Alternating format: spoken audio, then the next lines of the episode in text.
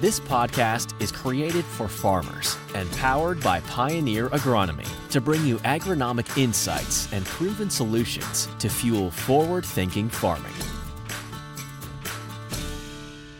Howdy, folks. Carl Joern here, Pioneer Field Agronomist from Northwest Indiana. I am joined, as always, by my colleague and co host, Brian Shrader from the eastern side of the state. How are you, Brian?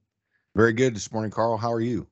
I'm doing well. Um, we have a special guest, a friend of the pod, joining us today, uh, Dr. Mary Gumz. Uh, Mary, welcome back to the Indiana Pioneer Agronomy Podcast.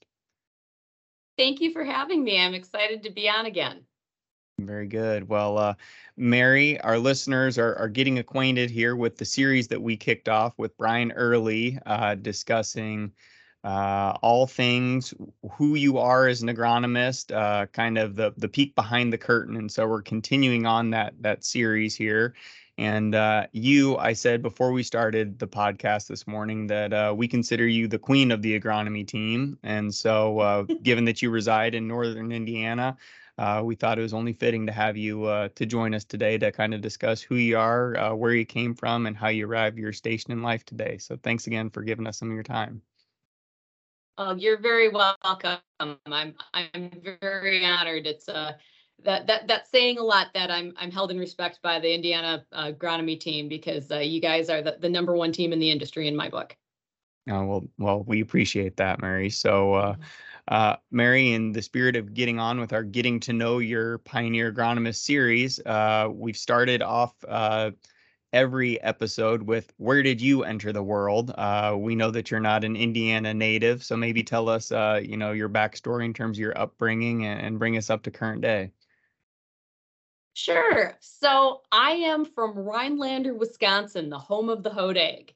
So that's that's kind of been a theme because I've gotten a I've gotten a, a new a couple of new states added to my territory recently. So I've been doing my biography, but I'm I'm from Rhinelander, Wisconsin, which is up in the northeast part of Wisconsin. Um, about uh, well, we're probably about three hours north of Madison, Wisconsin. Mm-hmm. So definitely grew up in the North Woods. Um, I did not grow up on a farm. My dad was a teacher. My mom was a nurse. We lived in town. Um, but my grandparents farmed out in North Dakota, uh, and we used to go there in the summers. And that sounds like, oh yeah, I worked on the farm every summer. No, I was pretty little, and my grandparents were were retired, but I, I still remember being out and walking crops with my with my grandfather, and kind of being in that whole uh, atmosphere. And I, I, think that kind of planted a seed in my mind. Uh, through high school and everything, we our, our school didn't have FFA or 4-H or anything like that, and entered the University of Minnesota with an undecided major. I uh, I wanted to do something in biology, but I liked plants better than animals, and um, I didn't want to be in a lab all day. I wanted to be outside, and somebody told me to take an agronomy class, and I took it, and it was the most interesting thing I'd ever studied. So I, as soon as I took that class, I changed my major to agronomy and ended up being one of those odd non-farm kids uh, in the agronomy major at uh, University of Minnesota. So I graduated. I uh, t- I actually uh, interned twice for DuPont. Uh, mm-hmm.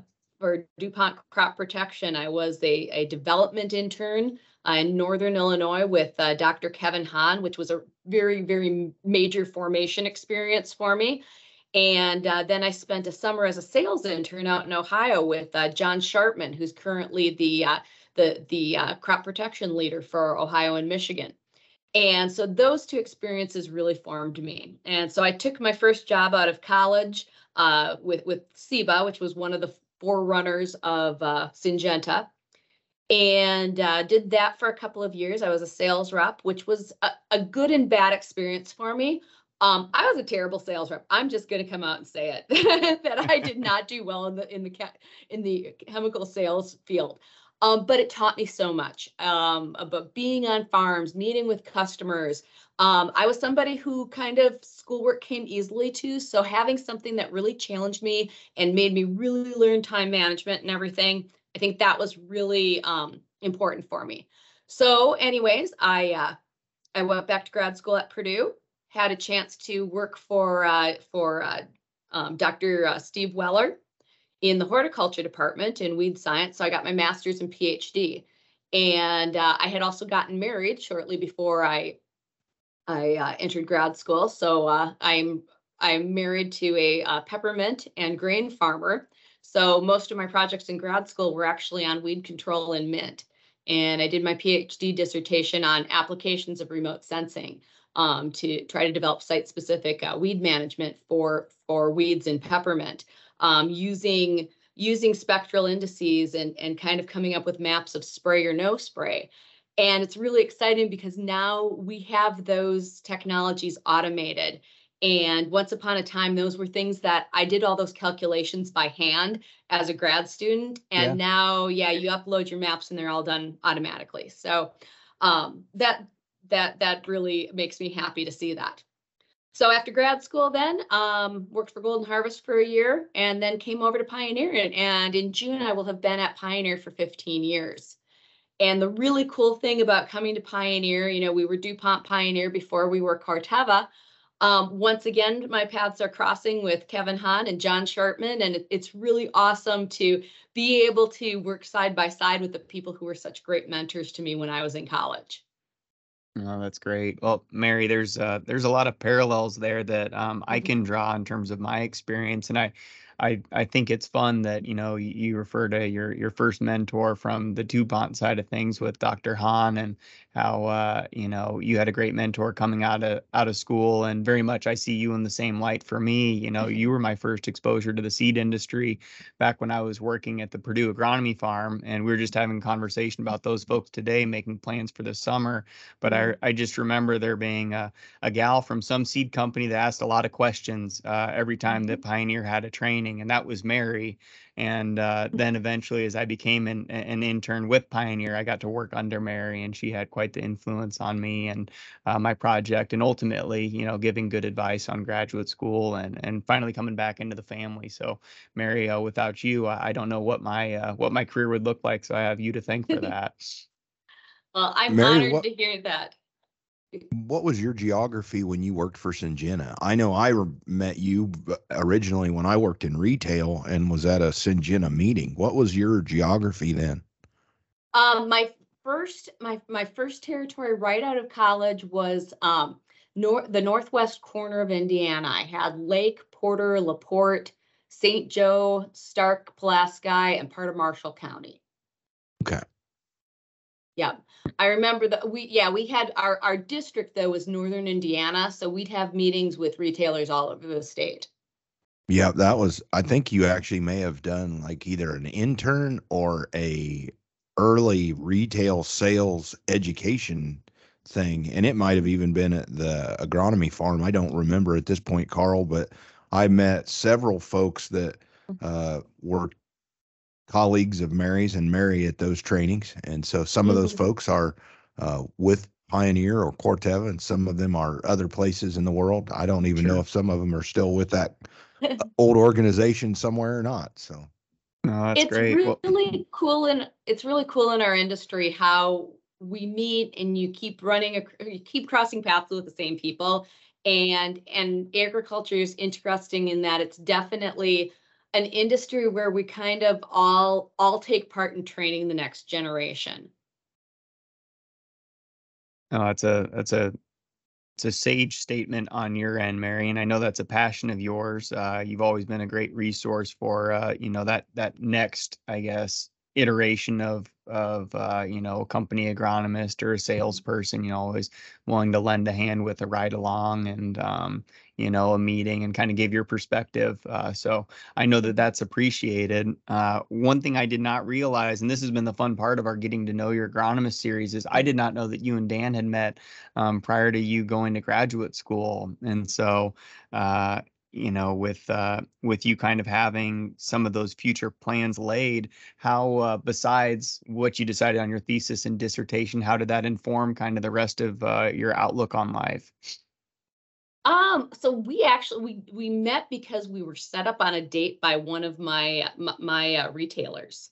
Uh, Okay. there was a guy who couldn't stand to have uh, single people within 50 miles of each other, and so so set us up, and and the rest is history. Um, so I really we had been dating a while um, before I went back to grad school, and uh, I honestly, when I went back to grad school, I, I had no idea what I was in for, and I and I knew that uh, Dr. Weller worked with Mint. That's why I wanted to go work with him, and I I was interested in uh, the uh, the horticulture department kind of covers vegetable production, tomatoes, Mm-hmm. potatoes, all of that, and I wanted to see that side of it. And it just kind of worked out that hey, you need to have uh, fields for for your project, for your thesis, and for your dissertation. And uh, Dan has always been a very, very good sport about letting me get some of his fields uh, far weedier than any farmer wants to see them. Sure, sure. Some give and Mhm. take in that relationship then, but Yes, at the end of the mhm. day, all all for the good of the cause. Um, Mhm. so Mary, at the very outset of our recording today, you mentioned uh, Rhinelander, Wisconsin is home. So Rhinelander obviously, you know, draws on the the land of the Rhine back in, you know, Germany and that that area of the European continent. But you talked about the hodag. I'm familiar with the hodag because we would go up and see family in northern Wisconsin every summer and go fishing, you know, for walleye and northern pike and muskie. But uh, for those that aren't familiar with the hodag, maybe tell them a little bit about that that legend um, up up in that area of the country. So I kind of describe the hodag as looking like a cross between a dog and a lizard. So it's like a green dog with green fur and it's got horns going down its back and, and two horns on its head. And the the it was made it was a legend that was made up by the lumberjacks who were first uh, settling the area to scare the new settlers. And so it's become our high school mascot. If you Google Rhinelander hodag, you will you will see an image of it. I think at one point we might have been voted uh, Indi- uh, ESPN's ugliest high school mascot. That's great. Just as a side, Carl, I did this because I was curious where Rhinelander, Wisconsin was located. When you put Rhinelander in Google Maps, the photo is of what Mary just described to a T. Of the hodag. Uh-huh. It is of the Hodag. So, yep. Mhm. Oh, On this great. really nice rocky perch. It's really nice. Yep, yep, that's the big hodag at the at the, the southern entrance to the town. So yeah, there's there's lots of lots of people uh, taking their picture in front of it. There's Hodag Dome. There's Hodag Park. They they're very Yeah. proud of their Hodag, apparently. Yes. So Yeah, even as the uh, the calling sign, I guess, for radio stations too. You know, listening to hodag country music. You know, there's Oh, yeah, yeah. there's there's all Yep. good stuff that way. Mhm. So, uh, Mary, you said did not grow up on a farm necessarily. Caught the agronomy bug in college. You know, had a Mhm. had some industry experience before going back to graduate school. Married a farmer, settled in you know northern Indiana. Uh, became the seed agronomist. Uh, specializing at, at one point more on the on the product advancement side of things that's where i got to know you Mhm. uh, your passion for uh, you know good sound advancement uh, you know processes w- was very much a part of i guess who you are and and the pride i think you take in pioneering the portfolio that sales reps uh, sell and what pioneer customers experience year in year out maybe uh, share with the audience where that came from because i think you speak to it very well when uh, when with customers and in groups So thanks, Carl. That yeah, that was I, I really enjoyed being a Pioneer product agronomist. And uh, the way my career with Pioneer has gone is I, I started um, in the role that was called area agronomist, um, which had both a product and a, a customer and field focus. And um, back in 2010, we started the Impact program. So before that, we would get uh, new products that were being considered by the breeders um, and and we'd put them into plots that that look a lot like our show plots that you see um, at at your sales reps uh, place. Um, that they were long strips, and you know they might have nine or ten commercial products and two or three experimental products. What we decided to do was we went to a program that we called Impact, which is like intensively managed intensively managed plots for agronomic characterization and training I still remember that there, there is a meaning behind that uh, acronym. Um, and that's where we had, we started putting out our um, new products in, in bigger sets. So we had a, a research planter that would go out and plant them. And we would have 40, 40 feet and eight rows of each product. And so we'd have not only the, the new products, um, but also our commercial checks to see how we were doing compared to to our current lineup, and a couple of key competitors as well. And what this did was a Pioneer's research engine had really been ramping up. So we had way more new products to look at than we could ask somebody to put in an on-farm plot. Um, I don't think that there there was one year I, we had you know 70 or 80 new products to look at and i don't think that there's any rep who would who would want to put out a 70 or 80 uh, hybrid plot set not to sure. mention how do you keep that even and so by putting things out um, in impact plots uh, we uh, we we were able to keep the quality of the plot up a lot too so we'd have very uniform soils everything in the plot was given an equal chance of winning Plus, we had some, we, we had a, have a method of uh, putting checks out there um, that let us really track any, um, any spatial variation that goes on in those mm-hmm. plots. And we had, so we had a lot more of them too. And so that made product advancement really, really well run and really statistically sound and uh, impact is really good for finding finding the product that is really going to be a standout um, I remember uh, back in 2013, there was this product that just was out yielding everything that we had by a lot, and uh, it eventually it, it, eventually got the name 1197. And so it's really really cool to see new stuff like that. And then for a while, 1197 just won every plot that we had. And then 2000, summer of 2017 was my last year of, of uh, being a product agronomist. And I joked in 2015 and 2016, I think I had made my um, template for my impact cooperators to just say 1197 won your plot because it was always winning. and then all of a sudden, we've got all these brand new products that are out yielding 1197. It's like, oh my gosh, we're seeing the next generation. And that is so exciting. And it was it was a fun job too because at the beginning of the season, everything comes up. It looks like corn. And by the end of the season, every product looks different to you. You know all of its quirks and and and everything it's going to do. Um, Brian Early and I used to give a lot of nicknames, which we got told not to give nicknames anymore because that's the kiss of death for a product. We had one called 007 that, of course, got named James Bond, and then it it mm-hmm. looked so beautiful and it crashed and died during uh, during advancement.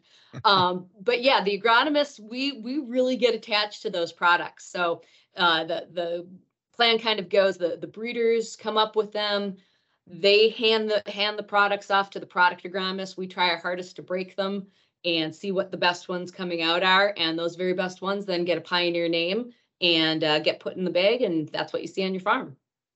Yeah I, as an as an individual that was still learning the ropes of the seed industry even a few years in before you know having the opportunity to become a commercial agronomist i i just remember being dumbfounded on how much knowledge the pioneer team was able to garner about these about these products as they came out of advancement you know this one doesn't like wet feet this one's going to handle you know uh, drought conditions early on or mm-hmm. drought conditions late uh, this one I, I think would have a good response to a fungicide application this one has you know good early roots watch the late roots all this stuff and i just remember thinking gosh h- how on earth could anybody learn all of that about a product um, but just to your point it's we get some of that information from the breeding team which is based on our knowledge mm-hmm. of our mm-hmm. own germplasm but then you you you vet that out. You get to walk those plots, mm-hmm. um, you know, day in and day out for a couple of years before it ever gets into the sales team's hands, and and that's where that you know vast amount of knowledge is accumulated. And then the most important part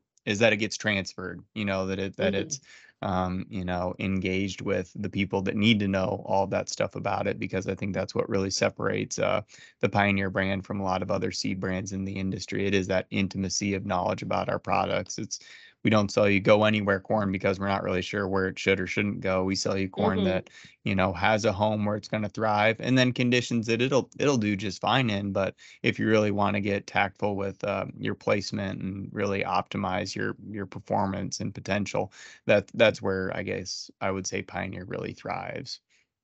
Mm-hmm. I'd so. Uh, Mary, you you covered uh, the geography that I cover today, which is really fun because we know you, you give me, you know, some of the growers and the, the backstories and their relationship with you. Um, so that's that's a fun experience. Uh, you've also uh, internally earned some designations of of being an expert, maybe not because you wanted to, but just the nature of the the geography that you served. You you know, Mhm. you found yourself there maybe um, maybe speak to the audience about what you consider yourself uh, the world's foremost expert on, or at least uh, on this podcast, you could consider yourself that way. I am queen of the soybean cyst nematode. Um, that that's something that started just from having having Northwest Indiana as my geography and and being a farmer in Northwest Indiana. You know, the part of the world we're in, we have 27 different words to describe sand. We've got a lot of cyst, cyst nematode pressure and um, because we we had cyst, pre- cyst pressure starting so early, we're starting to see breaks in the most common form of cyst resistance that we have. Okay, so most soybean varieties have a cyst nematode resistance called um, PI 88788. And uh, that it's worked great, um, but we've been using it long enough that like any trait, uh, the pest starts to adapt to it. So we also have another um, soybean resistance trait called the Peking trait. And Peking has kind of gotten a bad rap in the past because it's a tougher trait to work with. It's on more than one gene. And so when you cross when you cross the parents, um, not all of the uh, offspring carry the, the the Peking trait. So you have to have a big breeding program to begin with to get enough Peking um, lines to be able to go out and, and put those out in the field and say, hey, agronomic wise, which of these are acceptable to use? And then yield wise, which of these are going to be really, really good, even though they, even with the Peking trait.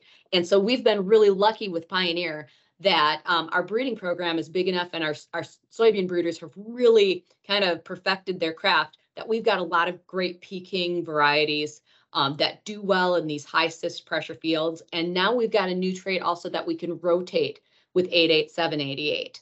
So I've been, one of the projects that I've worked on a lot is uh, helping coordinate all the cyst nematode testing we do across the country.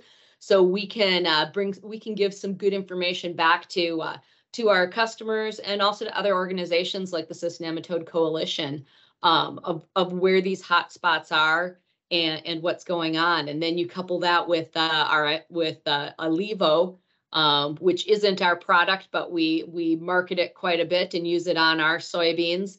Um, that gives us some protection from uh, SCN, and and we can really bring uh, a, a big uh, benefit to a customer that that has a major agronomic uh, problem on their farm. So so yeah, so I work a lot on that. I work a lot with corn nematodes. So I guess I'm kind of the nematode queen. Um, again, we have Mhm. product Lumialza, which is really exciting to see. Um, again, it- sandy soil in Northwest Indiana, we're at risk for all types of nematodes. And that Lumialza product is just amazing. So I've been coordinating a lot of the uh, the sampling that we've done across the country to sample for corn nematodes and it, wa it was a problem that used to be thought of that was just on sandy soils. And now that we've we've tested so far across the Midwest, we're finding no, there, there's nematodes virtually everywhere. And I think when you're on some sandy soils like Northwest Indiana, yeah, it's a major problem. You know they're there.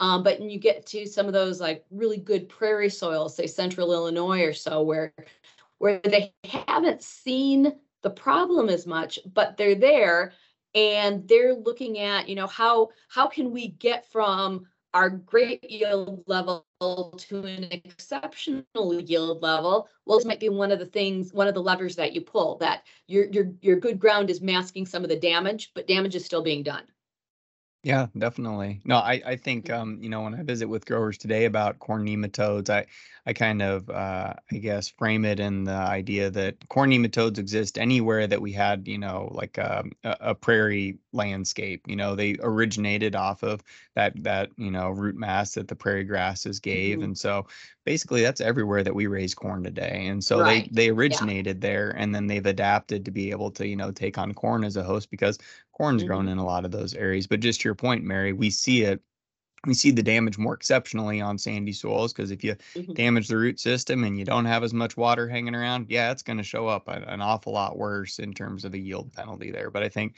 yeah, just to what you spoke to, besides that, I guess that narrative that that I will share with folks, we we have the data to back that up, and that's in large Mhm. part due to you know, the role that you occupy today as the agronomy research manager. You take you know Carl's conjecture and, and Brian's opinion on a subject, and you say, how can we validate that, or what is that next frontier um, to advance the ball on a subject that growers either are talking about or they need to be thinking about in the next you know upcoming Mhm. crop uh, seasons and what those management decisions should be. So I think I think that's such a cool role and um, you know getting getting the opportunity to coordinate the thoughts of a lot of people that are considered the expert in their own locale and implement trials. I think that's a that's an especially um, I guess important job one to make sure we're not dropping the ball on anything and i think you do a great job of you know ensuring that we're focused on the on the right projects and and uh, also gathering feedback from the field on what should we be thinking about if we're not thinking about it today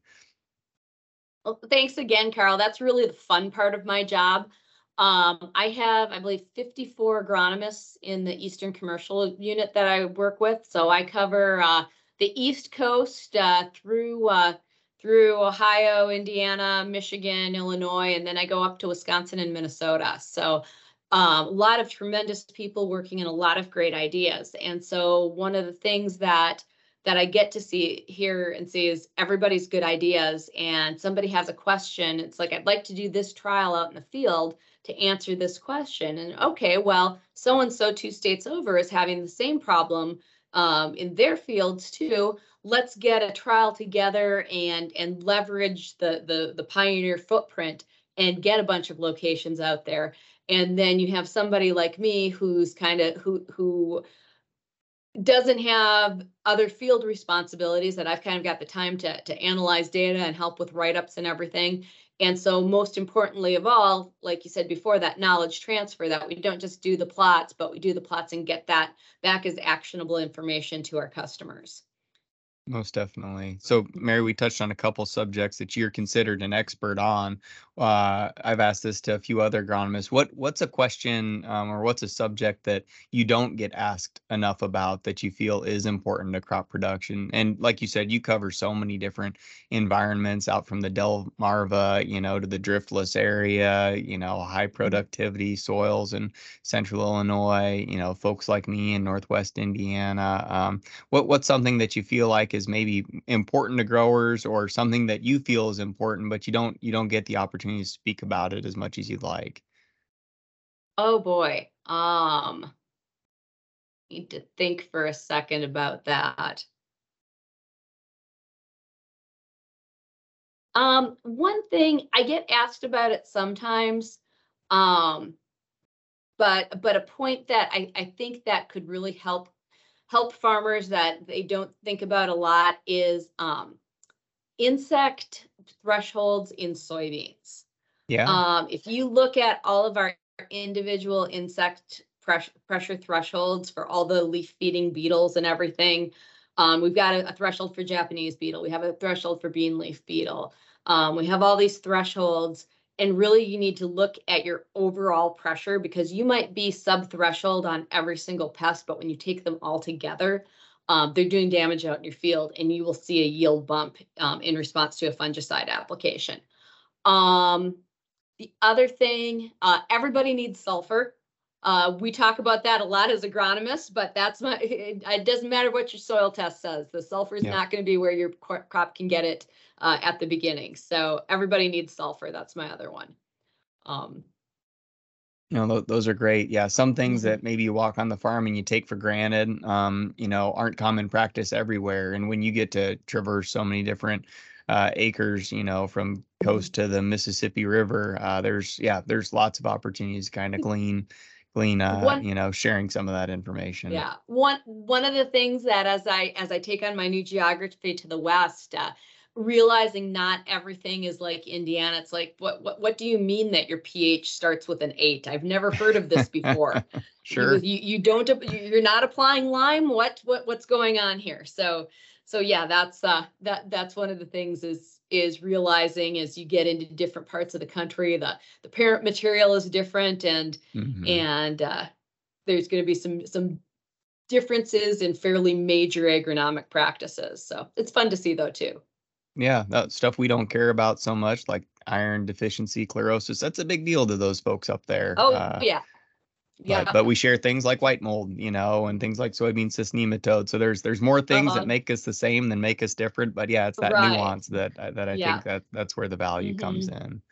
Uh, Mary, we've talked we've talked a, a little bit about work today. Um, you engage in a number of different hobbies though. Uh, so maybe maybe share with folks beyond just you know who you are and the boots on the ground you represent. What are the things you do in your free time?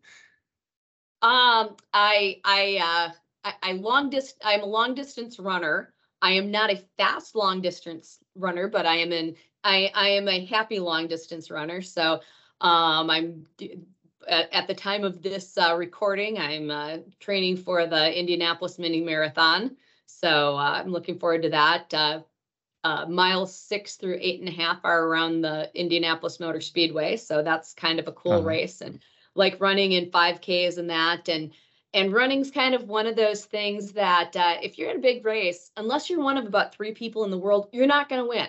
So you're just you're out there and you're running to enjoy it. And I really I love the big races. I've run the Chicago Marathon twice.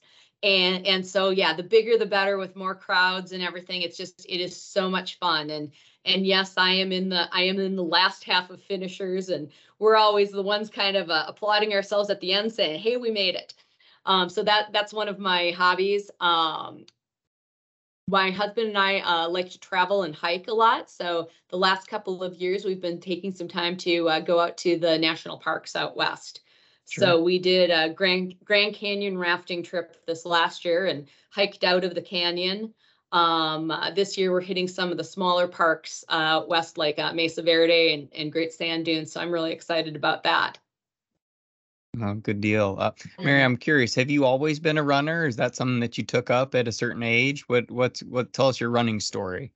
I I no, I was not an athlete in high school, and and I kind of wish I had been. But you know, but my advice to all kids who want to start running is, you know, it, it's it's going to be awful for about two weeks, and then you're going to get used to it. And too often, um, kids in sports get told, okay, we're going to run two miles. Well, you can't run two miles right off the bat. You need to work up to it.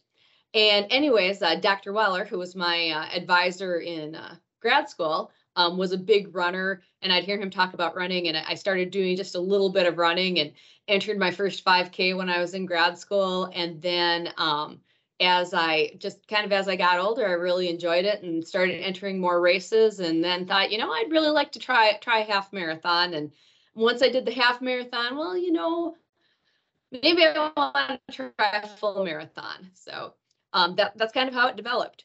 And it's I, I I like I'm not a good early morning runner. I actually like to run after work, and it's kind of makes the boundary between work and home, which is which is good to have something that does that when you work from a home office. Mhm. Definitely, definitely. Mhm. Mary, is the Boston on your bucket list? Are you in the throes of qualifying for that and everything that goes into that? No, I am I am watching the Boston Marathon on Twitter right now, so I have my phone set to updates. I am not nearly fast enough to to qualify for Boston. Um, I yeah, Boston. I think a woman my age needs like an eight minute mile, and I've run one eight minute mile in my life. So, um, yeah, I I, I would love to, but I, I think that's probably a bit beyond my ability. Okay. Mhm.